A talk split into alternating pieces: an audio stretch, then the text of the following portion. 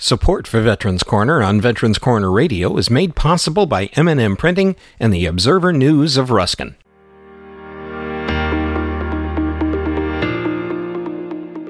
Hello and welcome to Veterans Corner Radio Podcasts, information for and about veterans. For this podcast, host Bill Hodges talks with Beth Murphy, Executive Director of Compensation Services for the Veterans Administration in Washington, D.C. Executive Director Murphy discusses the VA's effort to speed up claims and to reach out proactively to our Desert Storm and Gulf War veterans to ensure they are informed on the new presumptive disease approvals, as well as making sure that their families are likewise informed. She outlines the procedure for filing claims and emphasizes that if veterans are unsure as to whether or not to file, they should file phone number and website information to assist those in claims are discussed in the program. Here now is Bill Hodges with Veterans Corner Radio on Veterans Corner Radio Podcasts.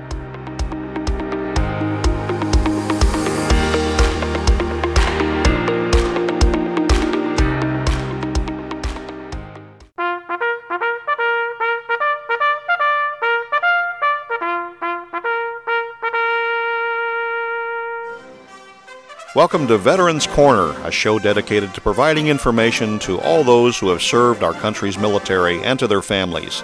Now, here is your host, newspaper columnist, management trainer, and Air Force veteran, Bill Hodges.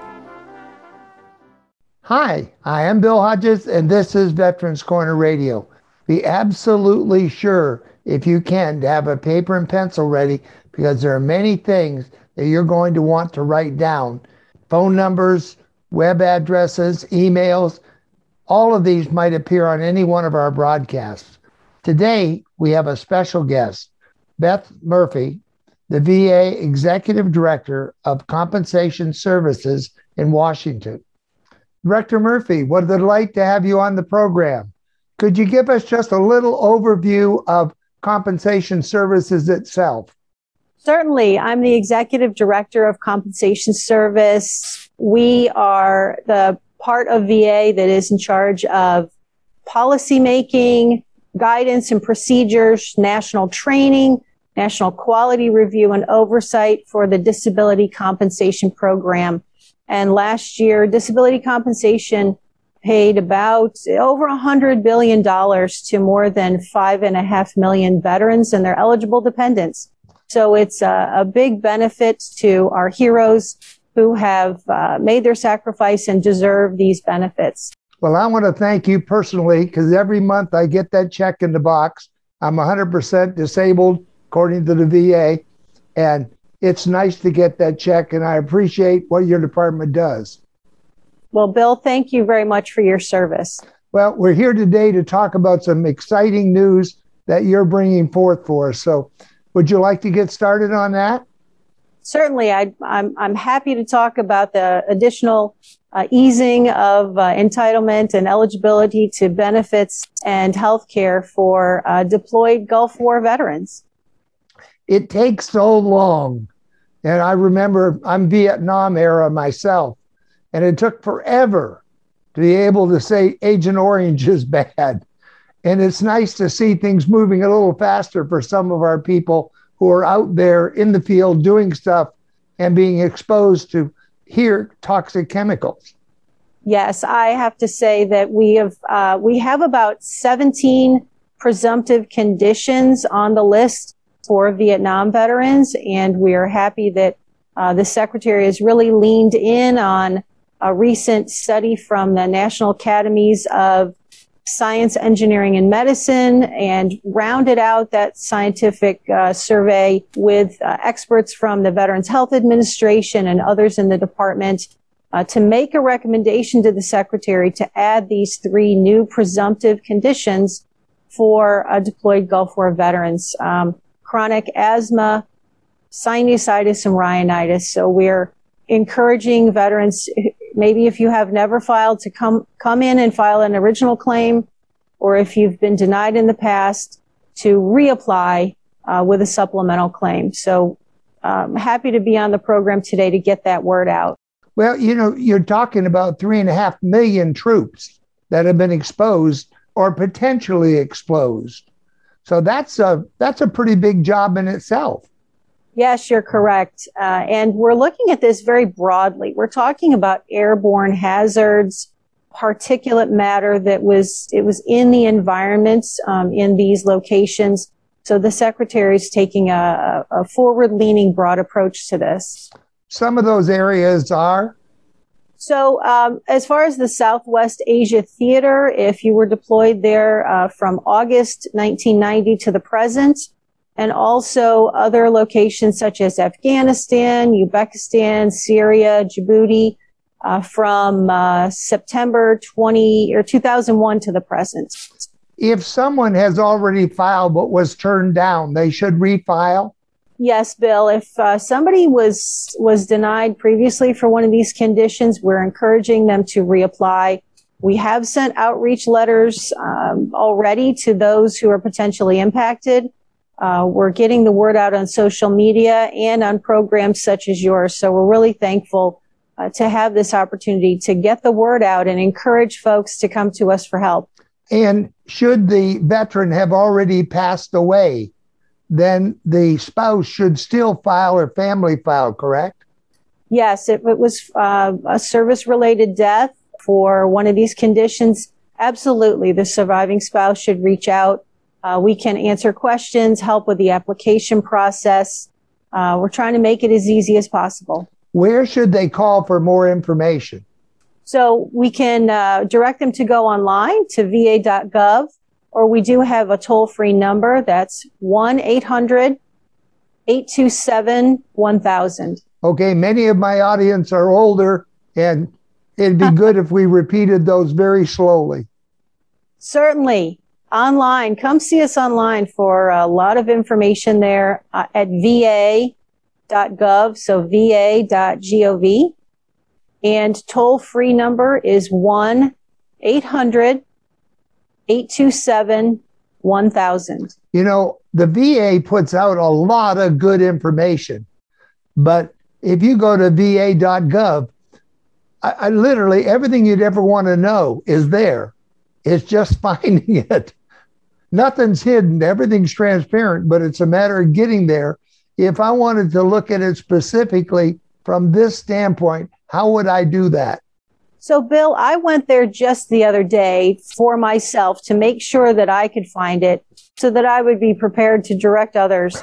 if you go to the va.gov website, there's a search box at the top.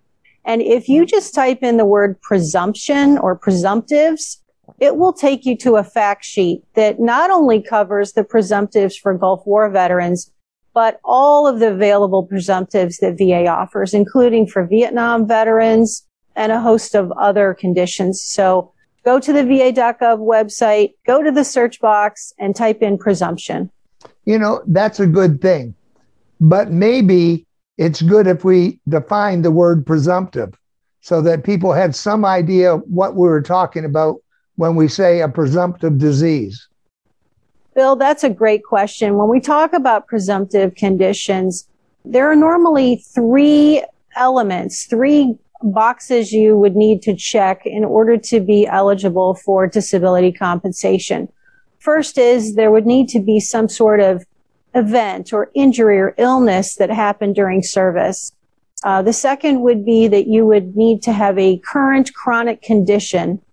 And then the last, and sometimes the hardest to prove, is that medical link or what we call a nexus between what your current condition is and what happened to you in service.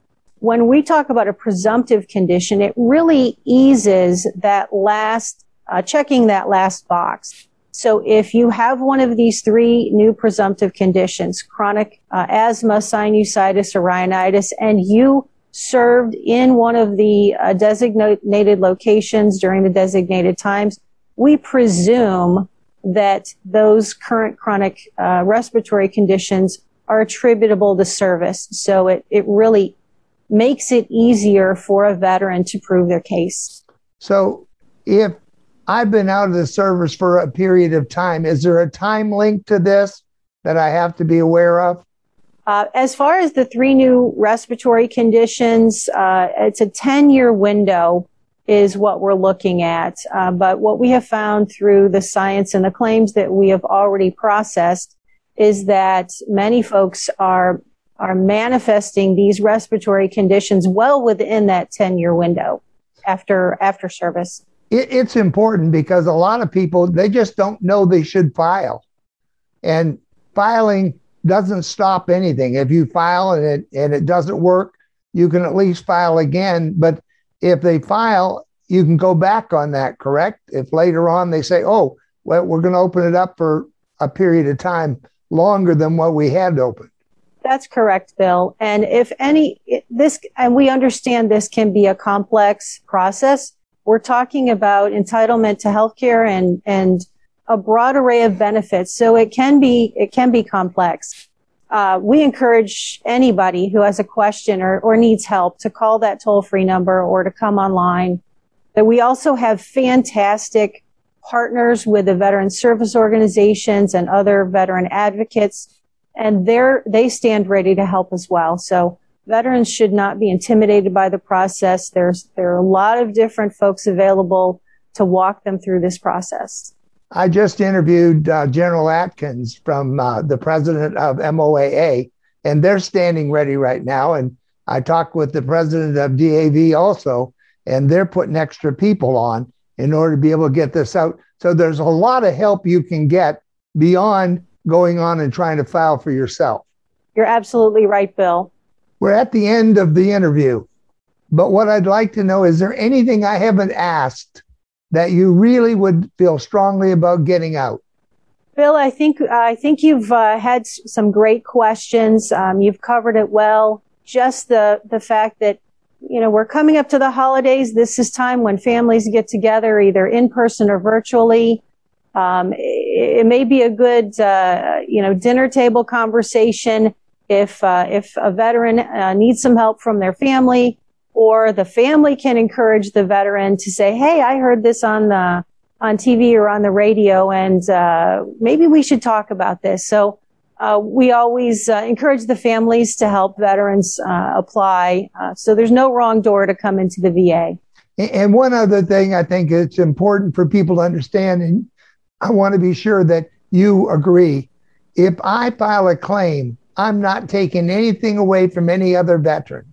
That's absolutely right, Bill. I've heard it over the years. Uh, our veterans are heroes. They're they're very stoic, and I've I've heard it so many times in 27 years that I've been with VA. Well, I don't want to apply because I don't want to take it away um, benefits away from someone else who needs it more than I do. While while that's heartwarming, it's just not the case. Anybody who's entitled to benefits we encourage you to come in and get what you deserve. And there is, there's no, it's, it's not a limited pot. Um, these are mandatory benefits.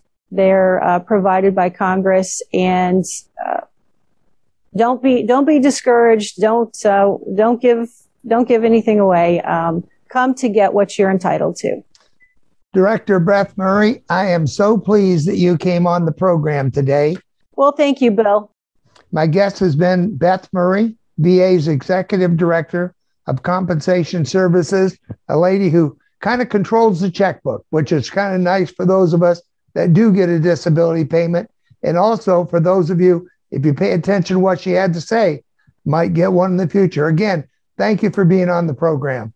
Thank you, Bill. And uh, thanks again for your service. Have a great day.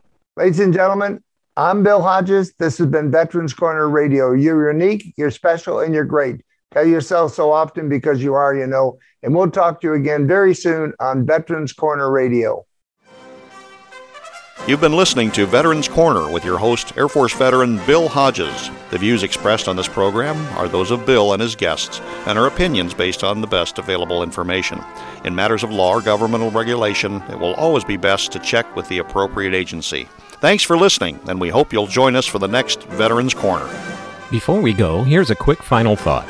Why not take a minute to follow or mark Veterans Corner Radio podcasts as a favorite? It's easy, and you'll be among the first to be notified when new episodes of the podcast are released. And thanks for listening to Veterans Corner Radio Podcasts.